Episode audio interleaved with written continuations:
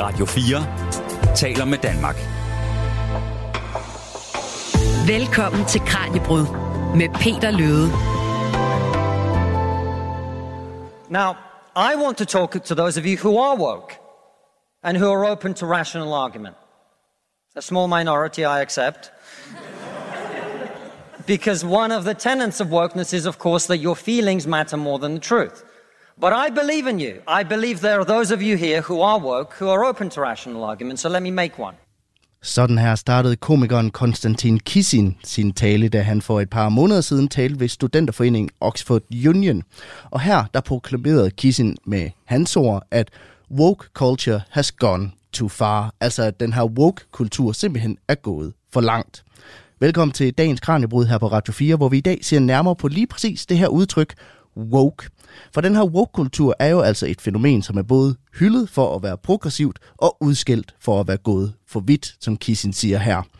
Derfor så er der også opstået en form for modbevægelse, nemlig det at være anti-woke, som Konstantin Kissin, som vi hørte før blandt andet, hører til. Men hvad vil det egentlig sige at være woke, og hvordan har det her udtryk ændret sig gennem tiden. Det er noget af det, som du kan blive klogere på i dagens program. Og jeg kan allerede nu afsløre, at det med at være woke, det er langt fra en ny ting.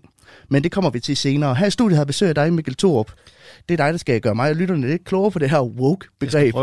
Velkommen til programmet. Tak skal du have. Du er professor i idehistorie ved Institut for Kultur og Samfund på Aarhus Universitet. Ja. Og det her ord woke, det er nok mm. et, man har hørt brugt i forskellige sammenhænge, men måske skal vi lige starte med at beskrive, hvad definitionen egentlig er her i 2023, bare så vi ved, hvad det er, det handler om. For jeg slog det her udtryk woke op i Merriam-Websters online ordbog, og der kommer den lidt med to forskellige definitioner på det her. Sådan lidt frit oversat, så kan det enten betyde, at man er bevidst om og aktivt opmærksom på vigtige samfundsmæssige tendenser og problematikker, særligt med hensyn til racemæssig eller social retfærdighed. Men der er også en anden dimension på det, nemlig at, øh, at være woke, det kan betyde, at man er, man er ovenstående, altså politisk liberal over for nogle af de her værdier, i en grad, der anses som urimelig eller ekstrem. Og det lyder jo nærmest som to vidt forskellige definitioner mm. af, af, af det her ord. Kan du ikke prøve at sætte nogle ord på, altså hvad er det for en kamp eller debat, der rejser, øh, raser omkring det her woke-udtryk? Jo, og det er jo netop en debat, der raser øh, derude. Altså jeg tror på mange måder, det vi kommer måske til at snakke om i dag, det er bevægelsen fra den første til den anden øh, definition. Ikke? Altså woke, så den oprindelige betydning, ligger oppe i den første kategori mm. om at være overvågen omkring forskellige uretfærdigheder og diskriminationer, og i stigende grad, her i hvert fald inden for de sidste, lad os sige, små 10 år, øh, og særligt inden for de sidste 5 år, i meget høj grad blevet monopoliseret, øh, kan vi sige, af den mere negative, den anti-woke øh, definition, nemlig at det er ekstremisme, det er for meget, det er unødvendigt, det er måske endda øh, fornuftsødelæggende, som, dit, øh, som din komiker der øh, antydede. Ikke? Øh, så der er helt klart sket en skifte i, øh, i brugen, øh, og man kan sige, at det som kampen står om, det som begrebet ligesom kan vi sige, den konflikt, som, som begrebet øh, dækker over, er den store konflikt, eller de store konflikter, øh, vi har øh, for tiden omkring ting som køn, race, etnicitet, tro, seksualitet, sådan nogle, hvad skal vi sige, mere eksistentielle identitetsmæssige forhold. Men hvorfor diskuterer vi det her begreb så hæftigt, som vi gør lige, lige nu? Det har jo eksisteret længe, som vi kommer ind på senere i programmet. Ja, det har eksisteret længe. Altså, øh, det har jo snart en øh, 100-årig øh, historie, men, men det er først for alvor blevet et kampbegreb, kan vi sige. Noget, vi slås om, noget, vi slås om at definere inden for det sidste 10 år, øh, sådan højt sat. Øh, og det tror jeg skyldes dels, at vi lever i en mere polariseret tidsalder, og vi lever i en tidsalder, hvor alt bliver politiseret, øh, men også fordi de her spørgsmål omkring køn, race, etnicitet, tro, øh, hvad det nu hedder, kroppen, øh, hvad det nu det hedder, diskrimination og retfærdigheder, er ligesom kommet op på et lidt højere toneleje, kan man sige. Øh, og der er helt klart også nogle forskellige interessenter øh, i debatten, øh, det kan vi måske også komme ind på, som gerne vil lad os sige, kontrollere eller bestemme eller definere øh, indholdet. Og der er kommet nogle nye aktører ind, det er helt sikkert på, at vi kommer til at snakke mere om, ind i hvad skal vi sige, mm. det, begrebsdebatten øh, fra, fra det oprindelige betydning. Ja, alt det her, det skal vi nemlig netop komme ind på i, i dagens program. Men jeg tænker, inden vi for alvor dykker ned i det her begreb, Mikkel, så øh, lad os prøve at spille lidt mere af den her tale, som Konstantin Kissen, han holdt ved Oxford Union tilbage i januar. And the only thing that wokeness has to offer in exchange is to brainwash bright young minds like you to believe that you are victims, to believe that you have no agency, to believe that what you must do to improve the world is to complain, is to protest, is to throw soup on paintings. And we on this side of the house are not on this side of the house because we do not wish to improve the world. We sit on this side of the house because we know that the way to improve the world is to work, is to create, it is to build. And the problem with woke culture is that it's trained too many young minds like yours to forget about that.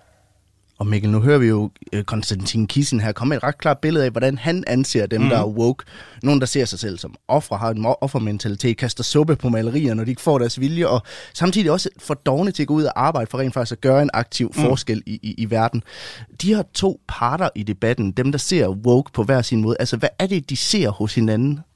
Jamen, de ser jo, øh, hvad skal vi sige, øh, uretfærdighed, øh, hvad det nu det hedder, og øh, alle gode tings ødelæggelse øh, hos hinanden, hvad jeg sagde, ikke. Altså den ene part ser, som vi hører her, at, at, at der er nogle øh, hysteriske børn, som, øh, som vil have det hele uden at yde noget som helst, og som er i gang med at ødelægge den store øh, vestlige kultur.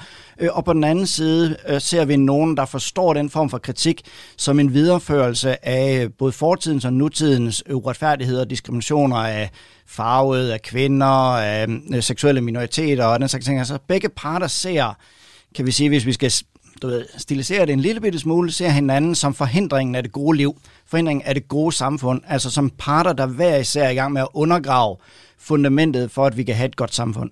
Og alt det her, det skal vi nok blive meget klogere på i løbet af dagens program. Jeg hedder Peter Løde. Tak fordi, at du lytter med. Du lytter til Radio 4. Og Mikkel, der er, der er ingen tvivl om det her begreb woke. Altså, det er noget, der deler os. Det kan vi også mm. høre i, i definitionen fra ordbogen lige frem. Altså, det her, den her splittelse skinner jo igennem alle steder. Altså, hvorfor er det her begreb woke så interessant for dig som idehistoriker? Jamen, det er interessant, fordi at der er så meget debat om det, ikke? og det fylder så meget i debatten, og man kan sætte woke foran øh, alle mulige ting og sager i dag. Altså, så det er jo som idehistoriker en, der er optaget af, hvordan det er, øh, vi som samfund skaber idéer og begreber om os selv, øh, hvad nu prøver at forklare, hvem vi er og hvor vi skal hen, så er sådan et begreb super interessant, bare sådan helt mm. analytisk set. Øh, men det er jo også interessant, og det er jo igen noget også, vi kommer ind på, fordi det har en historie, øh, fordi det har en forhistorie til dens aktuelle øh, udgaver, øh, men også, synes jeg, fordi at undersøge woke, både dets lange historie og dets meget sådan aktuelle brug, ligesom kan åbne op for en mere diagnostisk undersøgelse af, du ved, hvilken form for samfund vi er lige nu, hvad er de store debatter, hvad er de store skillelinjer, hvad er de store sådan, samtaler, vi har om, hvem vi overhovedet øh, er for noget. Selvom jeg synes, man kan sige, at på mange, mange parter i debatten bruger woke-begrebet, og her mener jeg mange parter i debatten henover øh, de forskellige spektre, øh, mm. hvad det nu det hedder, bruger begrebet noget simplistisk øh, og øh, måske også helt unødvendigt øh, konfrontatorisk, så er alle de udsagn med til at fortælle os, at vi er i gang med en kæmpe stor debat om, hvem vi er, hvad vores fortid skal betyde, hvad, hvem der skal høre med, hvad det overhovedet er for et vi, øh, vi snakker om, når vi snakker, øh, hvad det nu det hedder, øh, om et fællesskab. Og nu, taler du, nu siger du netop det her med, at det på en eller anden måde er blevet våbengjort af alle, mm. på en eller anden måde, ja. og i hvert fald er, er, bliver, bliver brugt aktivt til, mm. at, til at kaste mudder på hinanden. Altså, hvad betyder det for debatten, at man på den måde har våbengjort det i, i begge ender af, af debatten? Jamen, altså, jeg synes jo, det gør debatten dummere. Altså, for nu bare at sige det sådan lidt normativt. Altså, det gør, at vi alle sammen øh, får en rigtig god undskyldning for ikke at lytte til de andre. Det gør, at de kritikker, der kunne rejses, både af woke og anti-woke, meget sjældent bliver rejst på nogen kvalificeret måde, fordi det handler om at score øh, billige point, eller det handler om at, hvad skal jeg sige, at beskytte, øh, hvad at cementere øh, sin egen øh, position. Men det, jeg synes, man skal lægge mærke til som woke og anti-woke, hvis vi nu bare mm. deler op i den kategori og, og, og hævder lige her øh, for indeværende, at der findes sådan to klart definerbare øh, lejre der, ikke? så synes jeg, man skal lægge mærke til, at de begge to er optaget af de samme ting.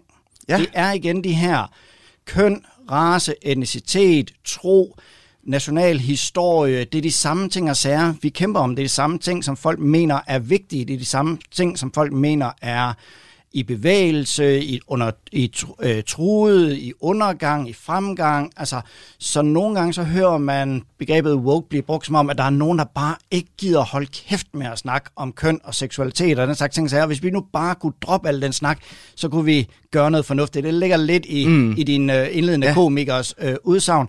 Men det, man skal lægge mærke til, det er jo, at de anti-woke også snakker helt utrolig meget køn, race, tro, etnicitet, national historie, øh, den slags ting. Altså, altså det er fordi, at vi er optaget af de her spørgsmål. Vi bliver mere optaget af de her spørgsmål, at vi har den her konflikt. Hvad er det så for en kultur- og identitetskamp, der, der, der hersker eller haver på, på, den, på begge fløje? Jamen altså, hvis vi løfter den helt så højt op i, mm. i helikopteren, som, uh, så, som man måske kan, så tror jeg virkelig, det handler om, at det er ikke så oplagt, hvad det er for et national eller andre former for vi, vi egentlig har. Altså om vi har den samme historie, om vi betragter vores forhistorie på samme måde, om vi er enige om, hvem der hører med i vores fællesskab. Det er som om, at de der selvfølgeligheder, der måske herskede lidt strengere, lidt mere konkret, lidt mere selvfølgeligt tidligere, ikke er helt lige så selvfølgelige. Vi har en masse nye grupper, der melder sig på banen.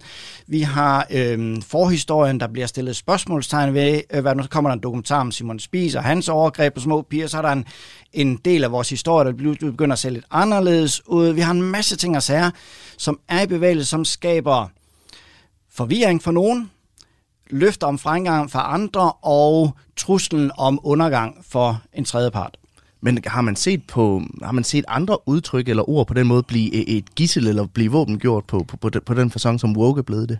Jamen altså, jeg synes, der er en meget næsten fuldstændig parallel, øh, hvad det nu hedder, forhistorie, som er begrebet politisk korrekthed, ja. øh, som øh, hvis vi har tid til lige kort at løbe ja, igennem. Ja, fordi hvad altså adskiller på, de to ting sig fra hinanden? Jamen, de adskiller sig stort set ikke fra hinanden andet end, end med ordet, øh, vil jeg næsten sige, og så tidspunktet, hvor de dukker op. Altså, øh, hvis du får den lige meget lynhurtigt her, mm. lynhurtigt historie om politisk korrekthed, Altså, så starter begrebet sådan cirka i 1930'ernes USA blandt amerikanske kommunister som et begreb for dem, der er for ideologiske, som simpelthen er helt udholdelige at være i selskab med, fordi de hele tiden fortæller, hvad partilinjen er. Og du ved, i nutiden så vil det være en, en veganer, der, øh, hvad det nu hedder, ikke, eller en vegetar, som, som ikke kunne finde på at tage på McDonald's, og hele tiden vil fortælle, mm. hvorfor vedkommende ikke kunne finde på det. Så et, et selvironisk begreb. Ja, okay. Øh, hvad for partisoldater. For partisoldater, der er ulidelige at være sammen med, fordi mm. de er alt for partitro. Ikke? Så det er en sådan selvironisk øh, hvad noget betegnelse øh, rettet indad i bevægelsen. Og den, på den måde øh, fungerer det rigtig lang tid, også i 60'erne og 70'erne social bevægelse, som sådan et, en kommentar, lad nu være med at blive for politisk korrekt. Lad nu være med at... Altså, vi, har, vi er også mennesker, vi skal også leve et liv og sådan noget. Lad være med at... Alt skal ikke være politik. Mm.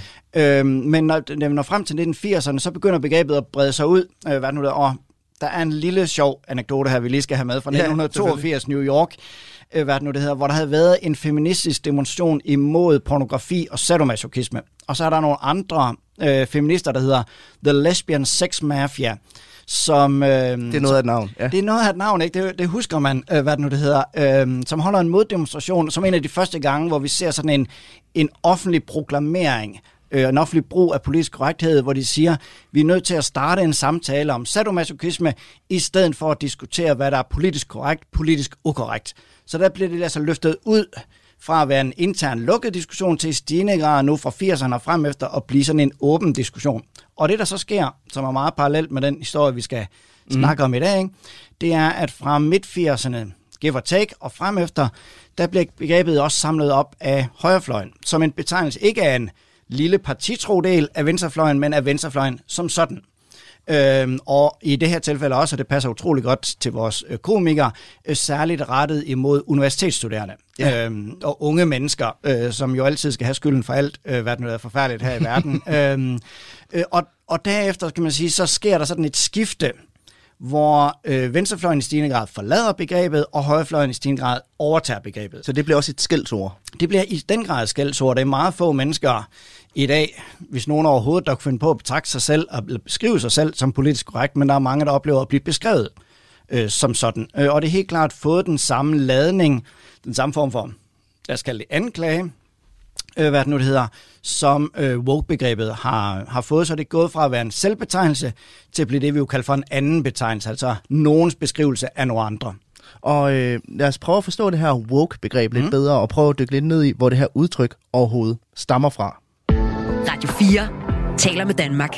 Og øh, der vil jeg gerne starte med at spille en lille bid af et nummer. Det er fra 1928 og stammer fra den afroamerikanske bluesmusiker Ramblin' Thomas. Han er nemlig en af de allerførste, der bruger ordet woke i musikken. If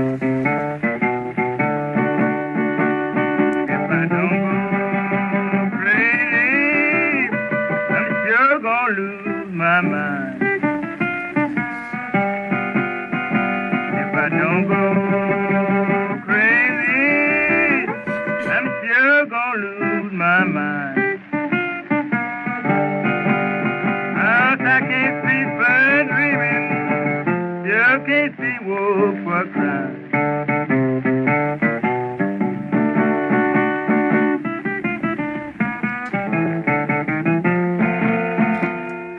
Og det kan godt være, det var lidt svært at høre, så jeg kan lige prøve at læse lidt af teksten op her. If I don't go crazy, I'm sure gonna lose my mind, cause I can't sleep for dreaming, sure can't stay woke for crying, synger Ramblin' Thomas her i nummeret Sawmill Moan fra 1928.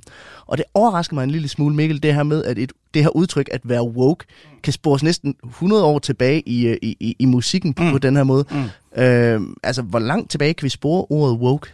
Jamen, vi kan spore det tilbage, altså folk, der har undersøgt det mere grundigt, end jeg selv har, som jeg trækker på her, øh, kan, vi kan spore det tilbage til i hvert fald til 1920'erne, øh, og det er muligvis jo for, og formodentligt blevet brugt sådan i, øh, hvad skal vi sige, mundtlige kulturer, i mundtlige øh, udvekslinger øh, i, øh, i lang tid før, øh, og så blev den samlet op og blev, øh, blev gjort til musik. Øh, og noget af det, som man kan se, øh, det er, at brugen af begrebet bliver ligesom samlet op af to forskellige grupper. Ja. Øh, den, på den ene side er den tidlige hvide øh, arbejderbevægelse af fagforeningerne, øh, hvad den hedder, som en beskrivelse af at ligesom holde øje med, hvad ens øh, hvad den hedder, arbejdsgiver egentlig er ude på, ikke i forhold til løn, arbejdsvilkår og den slags ting, og sager. Altså øh, holde fokus på, øh, hvad det nu hedder, øh, uretfærdigheder. Øh, og på den anden side, i en lidt bredere forstand, og det er også der, hvor den kommer ind i bluesmusikken jo, øh, hvad det nu hedder, i den afroamerikanske bevægelse, som en, på samme måde, som en måde at sige, lad være med at tage øjnene for bolden. Ja. Hvis du vender ryggen til et øjeblik, så bliver du diskrimineret, du bliver fyret, du bliver måske lynchet. Så det er en idé om, at verden er et farligt sted, øh, hvad det nu det hedder, og det er kun den, der er vågen, men ikke bare den, der er vågen, ikke bare den, der er vågnet, ikke bare den, der er kommet til erkendelse, men den, der fastholder erkendelsen, den, der fastholder blikket. Så det, det som den samling, der bliver omkring woke-begrebet i, i, sådan i sin tidlige udgave, det er stay woke. Ja. Altså forbliv vågen, forbliv overvågen. Ikke, du ved, vi har jo, og så undskyld, nu vender vi, går vi endnu længere tilbage, ja. men bare lige meget, meget kort. Vi har jo meget, meget, meget lang tradition i den vestlige kultur, men formodentlig i alle kulturer, om at snakke om at vågne op. Mm. Øh, hvad nu, som en måde Jeg at indse for, for, hvad ligger sandheden. der i det billede? Det, var, det tænkte jeg også på. Altså, Jamen, der ligger jo i, at, at man, du ved, man har sovet, eller mm. det har været mørkt, der er noget, man ikke har set, der er noget, man ikke har kendt, der er en form for person, man endnu ikke er blevet, og så vågner man. Man erkender en eller anden form for sandhed, man kommer til selvbevidsthed, man bliver voksen, man kan træde ud i lyset. Vi har en masse af de det her metaforer øh, og billeder, hvor man kan sige, at det er selve bevægelsen. Ja. Fra barnet, fra mørket, fra uvidenhed, ind i voksendommen, ind i lyset, ind i fornuften og erkendelsen. Men det, som woke-begrebet øh, gør, det er jo at sige, at det er også vigtigt at forblive der. Mm. Du kan ikke, du er ikke hjemme. Stay du er ikke, woke, Ja. ja. ja, du er ikke sikker. Ja. Du ved, din erkendelse er ikke nok til at holde dig sikker. Hvis du vender ryggen, det kan godt være, at du har forstået, at din hvide arbejdsgiver er et røvhul. Men hvis du vender ryggen til ham, eller hvis du ikke holder øje med, hvordan du bliver betalt, og din hvad nu det hedder, hvide øh, kollegaer bliver betalt anderledes, så bliver du hvad nu det hedder, diskrimineret mod. Så det handler om den her insisterende, den her hvad skal sige, påkaldelse, den her måde på, at vi render hinanden om at blive ved med at være opmærksom. så når Ramblin' Thomas han bruger ordet woke i den her sang, altså hvordan adskiller det sig så fra den måde, vi bruger ordet på i dag? Jamen altså, det gør det jo i den forstand, at det ikke handler om altså specifikke sådan indholdsting, mm. kan man sige, som, som er det måde, vi meget tit øh, forstår begrebet woke på i dag. Men det handler om at være opmærksom på de diskriminationer og undertrykkelser og farer, man møder umiddelbart i sit liv. Øh, det altså handler om en måde at håndtere livets usikkerheder på, for eksempel, som er tilfældet her i den, det her stykke bluesmusik i øh, USA's sydstater, Øhm, I det her tilfælde hedder den noget med en sawmill, Ja. øh, hvad den hedder, og det trækker rigtig meget på de ekstremt brutale og farlige vilkår, som, øh, som afroamerikanere arbejdede under i savværkerne, men selvfølgelig også på mm. øh, plantagerne. Der er også noget arbejderbevægelse i den, så. Jamen, der er helt klart noget arbejderbevægelse. Vi kan jo, og, og afroamerikanske bevægelse, og afroamerikanerne er jo i vid udstrækning øh, arbejdere, øh, hvad det nu hedder. Så der er en masse forbindelser, på trods af, at der var en masse raceskæld i den amerikanske fagbevægelse, den amerikanske arbejderkultur, så er der jo selvfølgelig også en fælleshed, nemlig at man tit står over for en arbejdsgiver, og i det her tilfælde stort set altid en hvid mm. arbejdsgiver. Men der ligger jo også en anden ting i den afroamerikanske brug af begrebet, som er den dominerende indtil øh, de sidste sådan små øh, 10-15 år, ikke? Øh, som er det forhold omkring racediskrimination. Ja. Og i det her tilfælde jo også meget, meget, meget klart omkring lynchinger. Om ideen om, at hvis du, der er nogle byer, så hvis du er sort og ikke er ude af byen inden øh, solnedgang, så, øh, så kommer den lokale sheriff og et par gode venner øh, og klynger dig op i et træ. Ikke? Så det gælder om at holde sig vågen, mens man sidder og kører i bilen. Lad være med at køre ind og tage en lur. Øh, hvad det nu, det kan koste dig livet. Lad være med og, øh, og igen at tage blikket fra den hvide, der går bag ved dig. Øh, hvad det nu det er. Hold dig vågen, hold dig og vågen. Det kan koste dig livet, hvis du ikke er woke. Ja, lige præcis den her besked, det har jeg faktisk et eksempel på. Det er en sanger, der gik under navnet Let Belly, der i 1938 sang sådan her om på nummeret, eller han sagde sådan her om nummeret Scottsboro Boys. And uh, you know, he showed me the Scottsboro boys, and I shake hands with him, So I made this little song about down there. So I, I advise everybody to be a little careful when they go along through that, but stay woke, keep their eyes open. Og det er måske lidt svært at høre igen, men det Led Belly siger her altså, at hvis du som sort rejser gennem Alabama, så anbefaler han, at du you best stay woke and keep your eyes open. Og det er jo en helt anden problematik end løn- og arbejdsforhold, men mm. det hænger jo så alligevel sammen på en eller anden måde. Altså, er, er det mere udtryk for en klassekamp på det her tidspunkt, woke-begrebet, eller, eller hvordan? Ja, men altså, øh, du ved, apropos også, hvad vi måske kommer til at snakke om tidligere, så kan vi jo dårligt adskille i det her tilfælde race og klasse, øh, fordi at der selvfølgelig var en klasseforskel, der var øh, klassekonflikter, øh, klasseuligheder, men de havde også i høj grad en racedimension. Øh, så på den ene side kan du sige, at der er noget materielt, der handler om mm. løn- og arbejdsvilkår, og hvem er- bliver fyret, og hvem bliver ansat, men der er også hele tiden underliggende i det her, i den amerikanske kontekst, jo selvfølgelig racespørgsmålet. Ja. Øhm, at sorte får mindre i løn, de øhm, ofte bliver øhm, udbyttet, øh, hvad det nu hedder, ikke kan handle i de samme butikker, øh, hvad det nu hedder. Så, så Ja, jeg tror, eller ikke kan gå igennem nogle bestemte byer og få, øh, uden at komme i problemer. Lige ja. præcis, at du kan sige, altså den, den dramatik, vi skal få fat i i det her tidlige brug af ordet, øh, og stay woke, ikke, det er, at det kan koste livet, hvis du ikke gør. Altså, verden er farlig. Sådan en som mig er i konstant fare. Det kan være, fordi jeg arbejder på en helt forfærdelig arbejdsplads uden beskyttelse. Det kan også betyde, at jeg går forbi en politibetjent, og det kan koste mig livet. Men den, den her brug af ordet woke som en form for klassekamp og racekamp, altså ser man den brug stadigvæk den dag i dag, eller er det blevet outclassed af, af, af den nye brug? Ja, altså det er jo ofte det, man hører. Argumentet, man hører, det er, at vi er gået fra klasse til kultur, Ja. ja. øh, som vi nok også kommer til at snakke om. Øh, Men det, man måske kan sige, det er, at, at klasse og kultur er jo også meget, og klasse og race jo, klasse og køn, klasse og seksualitet, også er meget tæt forbundne. Der er en fordeling af goder, og alt efter også, hvilket køn du har, hvilken race du har, hvilken etnicitet.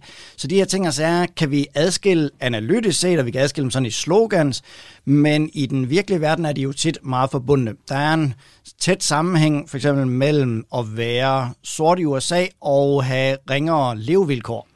Så er det et klassespørgsmål, eller er det et racespørgsmål, eller er det lige præcis den forbindelse mellem klasse og race? Og den problematik, synes jeg, stadigvæk er i dag.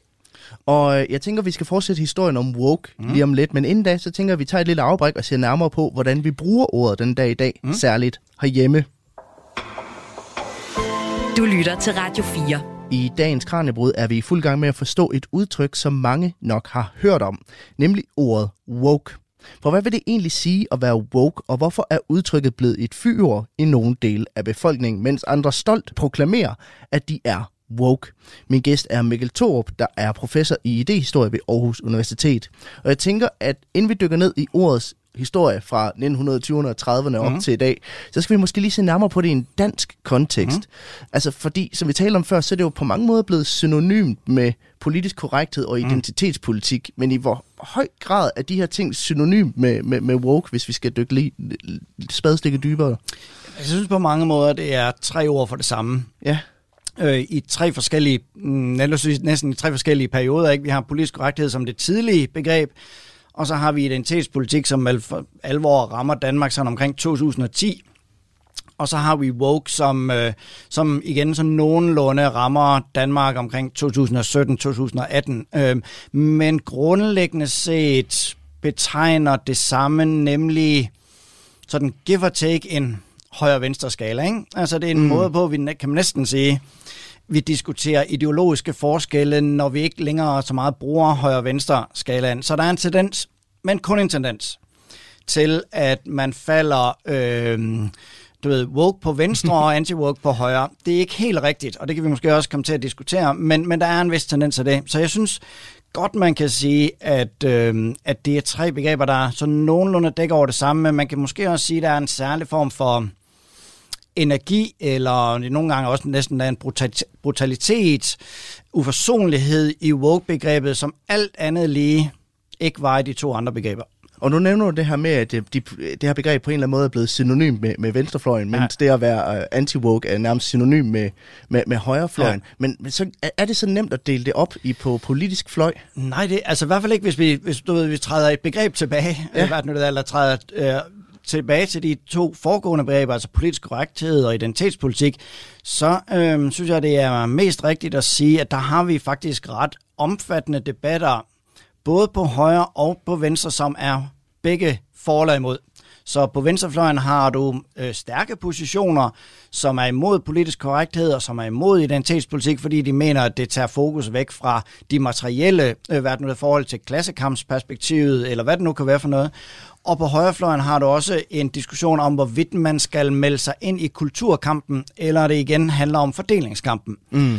Øhm, men når det gælder begrebet woke, så er det som om, at, at, øhm, at der er sket et eller andet, som endnu, synes jeg, er lidt uklart helt at sætte, øh, sætte fingeren på, men det er som om, at den har blæst debatten sådan lidt mere um, ren, eller um, hvad det nu er for noget. Altså, så den konflikt og de diskussioner, som var internt, og som er internt på begge fløje, om hvorvidt man skal gå hvad skal vi sige, fordelings- eller kulturvejen, fordelings- eller identitetsvejen, øh, hvad det nu er, ser ud til at være lidt sværere at tage omkring begrebet woke. Og nu sagde du, at øh, det kom til Danmark omkring år 2017, det ja. her begreb. Hvad for en kontekst indgik de i dengang? Altså, hvor opdagede, hvor, hvor så vi det første gang?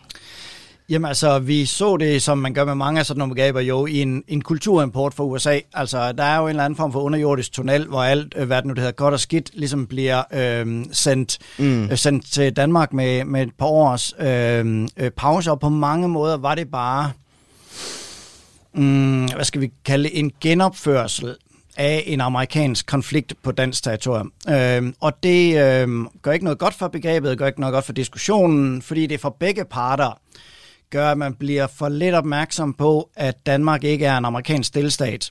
Øh, at der faktisk er afgrundsdyb historiske og aktuelle forskelle mellem et en dansk, øh, hvad det nu det hedder, virkelighed og en amerikansk virkelighed. Men begrebet woke skjuler, om som man sige, de forskelle og gør, at begge parter mener sig placeret i en konflikt, der ligner den amerikanske.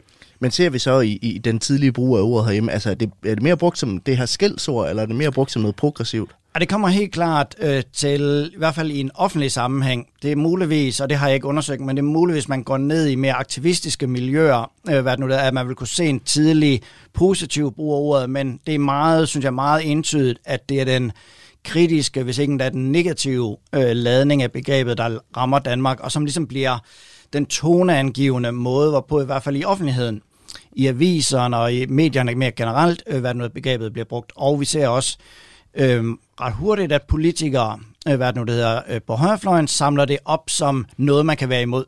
Og, men vi har jo ikke de samme, som du nævner, de samme skarpe skæld mm. herhjemme, som man har ja. i USA, hvor der er spørgsmål som abort, race, homoseksualitet, mm. alt det her, der, der virkelig splitter befolkningen mm. i, i, i to. Ja. Altså, hvilken opmærksomhed og kamp er det, woke repræsenterer herhjemme? Jeg tror, den, den, og det er nemlig lige præcis vigtigt at få fat på, at vi er ikke polariseret på den måde. Der er nogen, der prøver at, at hæve det, det at prøve at hæve det, du ved, at civilisationen er ved at gå under, eller at Danmark er, du ved, martret af sin koloniale fortid. Så vi har nogen, der ligesom genopfører det amerikanske drama. Øh, men det, jeg synes, og så er der ligesom to dimensioner i det, tror jeg. Mm. Den ene, det er, at vi bare er så suget ind i en amerikansk virkelighed, at det nogle gange er svært at se, hvad der er dansk og hvad der er amerikansk. Øh, så er der mange måder på, at vi bare du ved, genopfører det, uden at tænke så meget over øh, forskellen. Men i en lidt mere sådan konkret forstand, så tror jeg det også, fordi at alle vestlige samfund, måske også en lang række andre samfund rundt på kloden, er i gang med et stort identitetsspørgsmål. De er i gang med, der er noget, der har revet sig løs. Der er noget, mm. der ikke er lige så selvfølgeligt, som jeg sagde før, øh, og naturligt, som det har været, og det afsted kommer diskussioner, debatter, konflikter, øh, hvad det nu hedder, grupper, der melder sig ind på banen og hævder en ret til at være i solen på lige fod med andre, nogen, der nægter dem den plads, nogen, der diskuterer, hvem vi overhovedet er. Og der tror jeg igen, vi kan se, at vi kommer til at tage og det er jo måske uundgåeligt, men vi kommer til at tage noget af den debat øh, ved brug af begrebet woke. Men betyder det så også, at man nemmere kan afskrive begrebet herhjemme, altså sige, det gælder ikke herhjemme? I hvert fald synes jeg, jeg det er meget sjældent, man ser nogen, der positivt øh, tager begrebet på sig. Øh, det synes jeg, at, at ladningen har været meget markant øh, til den ene side, og det er jo ikke, altså ingen ejer nogen begreber, så sådan er det jo bare. Øh, men det er klart, at det har gjort, at at vi nok mindre, hvis nu skal mm-hmm. sige det en lille bitte smule øh, normativt, øh, hvad det nu er, i mindre grad har haft en debat eller en samtale, som vi har haft en form for, hvad skal vi sige, sloganering, hvis det er et ord. Altså øh, en række parter, som har brugt øh, woke-begrebet som et slogan øh, eller som et udråbstegn, mm. øh, hvad det nu det hedder. Øh, og det betyder også måske, at vi har ikke rigtig at kunne tage debatten hen over nogle konfliktlinjer fordi vi har brugt woke-begrebet til at tegne forskellen, øh, hvad det nu det hedder. Øh, og det har nok ikke været så hjælpsomt, hjælpsomt endda. Og med det, så lad os forsøge at forstå, hvad det er, der så, hvad det er for en transformation, som det at være woke, det gennemgår fra den her klassekamp i, i 1920'erne og 30'erne, og så op til i dag, hvor det er nogle helt andre ting, der er på spil. Radio 4 taler med Danmark. For vi har hørt forskellige jazz- og bluesnumre i løbet af udsendelsen, mm. helt tilbage fra 1920'erne og 30'erne, hvor det her udtryk woke bliver brugt til at udvise sympati og opmærksomhed over for arbejderklassen og det afroamerikanske befolkning, og øh, vise støtte til, til, til dem, der bliver forfulgt. Men lad os se på, hvordan vi så kom derfra og dertil, hvor vi, hvor vi er i dag, hvor det jo i højere grad, som vi talte om før, er en kulturkamp, som det dækker over frem for en klassekamp, mm. som det var førhen. Hvornår og hvordan bliver det her ord ligesom løsredet fra den afroamerikanske befolkning og kultur? Jamen, altså det gør det forholdsvis sent, vil jeg sige. Altså, den, den lever sådan set forholdsvis øh, egne øh, skjulte liv, eller interne liv, så nogenlunde indtil lidt parallelt med Lesbian Sex Mafia ja. i 1982, dengang vi får de store Black Lives Matter demonstrationer, særligt omkring Ferguson. Mm. Altså, vi, og hvor vi får den enorme opmærksomhed ja. på øh, en ung afroamerikansk øh, bevægelse, øh, hvad det nu er, som meget stolt og meget direkte tapper ind i den her lange historik, ikke? Øh, ja. og bruger begrebet og bringer begrebet frem til mere offentlig skue, øh, og dermed løsriver det fra sin egen interne øh, funktion og bliver meget mere sådan en form for ja, identitetsmarkør øh, eller bevægelsesmarkør, øh, som noget, der er et begreb, som ligesom samler bevægelsen. Øh, og dermed bliver det jo også et offentligt begreb. Mm. Øh, og det betyder også, at en lang række andre medier og politikere og aktivister og alle mulige slags øh, begynder at samle begrebet op, der begynder at blive en kamp om at definere begrebet. Så vi går fra, at vi har haft en gruppe, der man sige, har defineret og brugt begrebet, vi bringer det ud i det offentlige rum, og det betyder så, at en hel masse andre interessenter øh, hvad noget begynder at, øh, at agere i forhold til begrebet. Så det er simpelthen det er Black Lives Matter-bevægelsen, der på en eller anden måde tager det her ord og gør det mainstream på en eller anden måde? Det er i hvert fald min læsning af det, øh, hvad det nu det hedder, øh, opfattelse af det, det er, at derfra sådan øh, midt-tierne, øh, hvad det nu det hedder, øh, der, øh, fordi der var så meget fokus på Black Lives Matter. Ikke? Øh, fordi det blev på mange måder, hvilket også viser det amerikanske sådan, kultureksport, ikke? det blev på mange måder et, et global, en global bevægelse eller global opmærksomhedspunkt. Og det betyder også, at de begreber, som var i den afroamerikanske bevægelse, som langt de fleste mennesker uden for bevægelsen ikke havde bemærket, lige pludselig blev meget synlige. De cirkulerede. Øh, hvad nu, bevægelsen brugte begrebet stay woke øh, om, øh, hvad de var i gang med, hvad de skulle gøre, hvordan det var. Det var enormt vigtigt nu, i modsætning til borgerrettighedsbevægelsen, ikke at slippe øjet på bolden. Og måske så er det meget oplagt, at vi i den forbindelse hører en bid fra en lidt nyere sang, mm. nemlig med rapperen Childish Gambino, den der simpelthen bare hedder Redbone, Stay Woke. Stay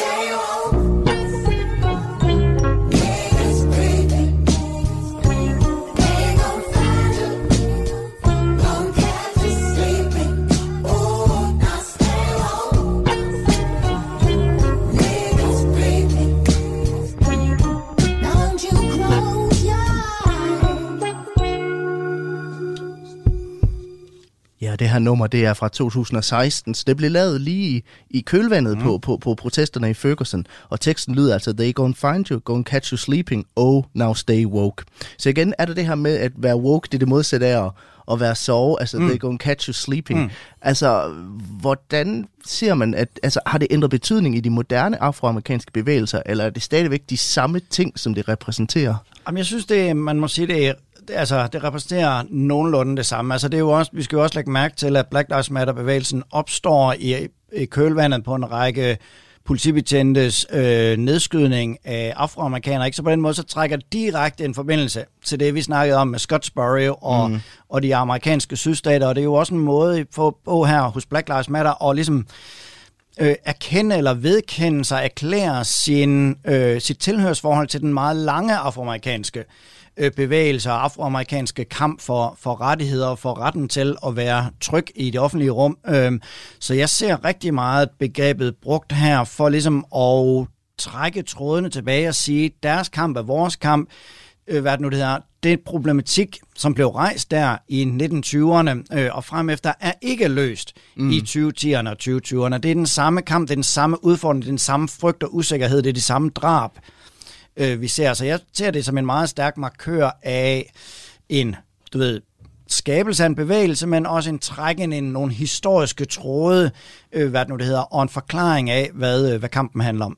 Men en anden bevægelse, som det her woke-begreb jo en gang imellem bliver sat i, i, i, i forbindelse med, det mm. er LGBTQ bevægelsen. Ja. Ja. Altså, hvordan går det fra at være en, en, en kamp for, for sorte mm. afroamerikanere til at handle om køn og, og seksualitet? Jamen det gør det jo, fordi ligesom, ligesom begrebet anti-woke kan dukke op, eller, eller woke-begrebet dukke op hos dem, der er kritikere, det er jo, at ingen ejer begreber. Og når begreber først er blevet offentlige, som jeg sagde der med, mm. fra, fra 2014 frem efter, eller hvornår det lige præcis er, øh, det, kom, det brager ind i den offentlige, øh, hvad det nu det hedder, øh, bevidsthed, så er der selvfølgelig mange andre bevægelser, der kan samle det op og sige, det minder egentlig også om os, altså, og det er også enormt usikkert at gå, øh, hvis to mænd går hånd i hånd ned igennem strøget. Vi oplever også at blive pandet ned. Vi oplever også diskrimination og uretfærdigheder. Der er paralleller mellem sociale bevægelser. Øh, Der er paralleller mellem kampe for retfærdighed. Jeg synes, øhm, man må sige, at det i mindre grad, det er i hvert fald mit, mit indtryk, mm. som begreb, vi kan altid diskutere som fænomen og som, som alt muligt andet, men som begreb synes jeg ikke, at det blev samlet meget stærkt op af LGBTQ øh, plus bevægelsen. Øhm, det er klart, at det bliver brugt af nogen, men, men det er stadigvæk i vid udstrækning øh, været brugt som en selvbetegnelse. Så ja. der bruger det om sig selv, øh, hvad det nu det hedder, i den brede afroamerikanske øh, bevægelse. Men det bliver i stigende grad brugt som en betegnelse om, øh, hvad det nu det hedder, de her køns- og seksualitetsspørgsmål. Ja, det så vi også blandt andet i debatten omkring øh, øh, det her øh, dragshow på, øh, på Frederiksberg øh. Bibliotek, ja. hvor der simpelthen, altså, der, der blev kaldt til, at der skulle være et opgør med det her med at prædike woke-kultur til, Ja. til børn, ikke? Ja, jo.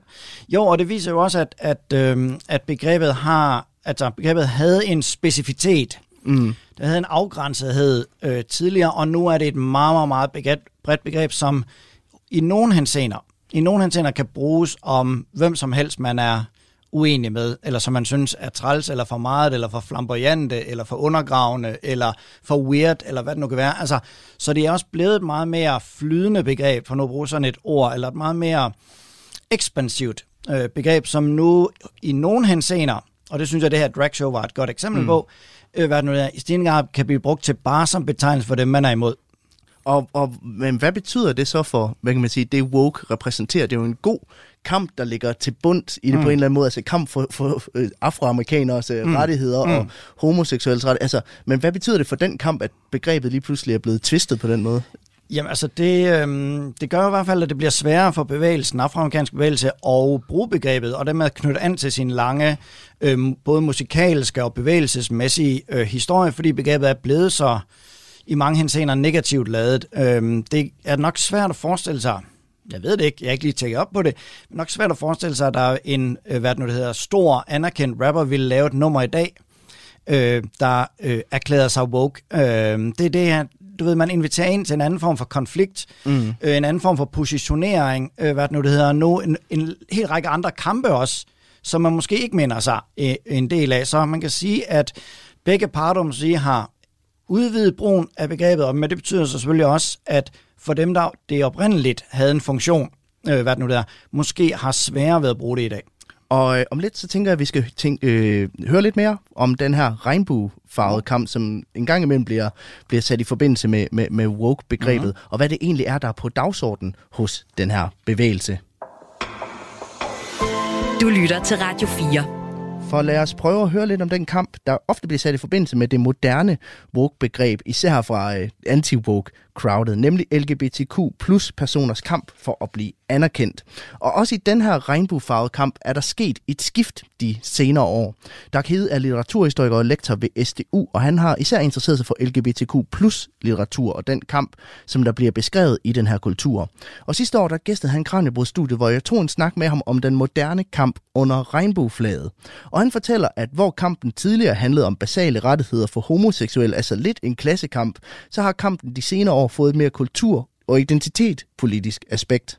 Jeg tror, hvis vi ser LGBTQ+, så tror jeg på mange måder, at L'et og G'et, jeg vil ikke sige, at vi er nået i mål, men vi er kommet rigtig, rigtig langt. Men jeg tror, at stadigvæk for biseksuelle personer, for transpersoner og for non-binære personer, så tror jeg faktisk, kampen bare lige er begyndt. Og jeg tror, der er et kæmpe arbejde øh, på rigtig, rigtig mange planer for de personer. Og der håber jeg, at L- og G-personerne husker vores kamp og måske kan støtte op om det, selvom det, er, det, det vil være en anden kamp. Og mange af os G-personer vil måske ikke rigtig kunne forstå øh, transpersoners kamp, øh, men jeg synes, at, at vi skal støtte op så meget, vi overhovedet kan. Men er, er den her homokamp så gået hen og blevet en kønskamp i stedet for? Altså, det tror jeg altid, den har været. Altså, jeg tror aldrig, man kan øh, adskille homokampen fra kvindekampen eller mandekampen osv. Øh, og jeg tror også, det var grunden til, det var noget af det, som gjorde 70'ernes seksuelle frigørelsesbevægelser så stærke, at de var del af noget meget, meget større. Jeg tror, at lesbisk bevægelse var jo også tæt knyttet til kvindebevægelsen, øh, og de to ting vil være utænkelige uden hinanden, og den lille mandebevægelse støttede jo også op omkring bøssernes befrielsesfront og, og øh, de, de forskellige homoseksuelle kampe. Så øh, det, det har jo været en bred front, men nej, øh, kampen er ikke slut. Men vi ser jo også i højere grad den dag i dag, at for eksempel øh, virksomheder slår plat på regnbueflader på den her kamp, så meget man taler om, at virksomheder simpelthen pinkwasher eller rainbowwasher, altså simpelthen, man kan man sige, smykker sig med lånte fjer for at tjene penge på den her, altså LGBTQ plus sagen bare blevet en vindersag. Ah, ja, jeg forstår udmærket, hvad du mener. Ikke? Øh, jeg ved ikke, om det er at slå plat på. Jeg tror faktisk, at det har en reel symbolsk betydning, at de her firmaer øh, støtter sig aktivt op. Jeg kan sagtens se øh, forbrugselementet og kapitalisme kritiske potentialer i, i det, så man skal ikke være blåret.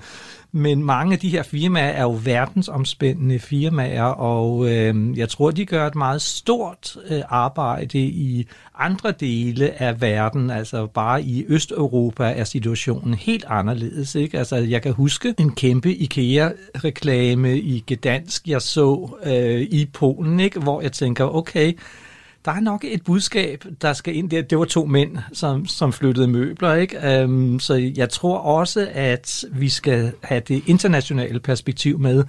Og jeg er nok lidt mere, jeg er nok øh, pragmatisk, jeg er nok ikke så puristisk på den måde, og jeg ved ikke, om jeg vil sige, at de slår plat på det. Øh, man skal ikke være naiv og blåret, og der er jo tale om pinkwashing, kritik osv.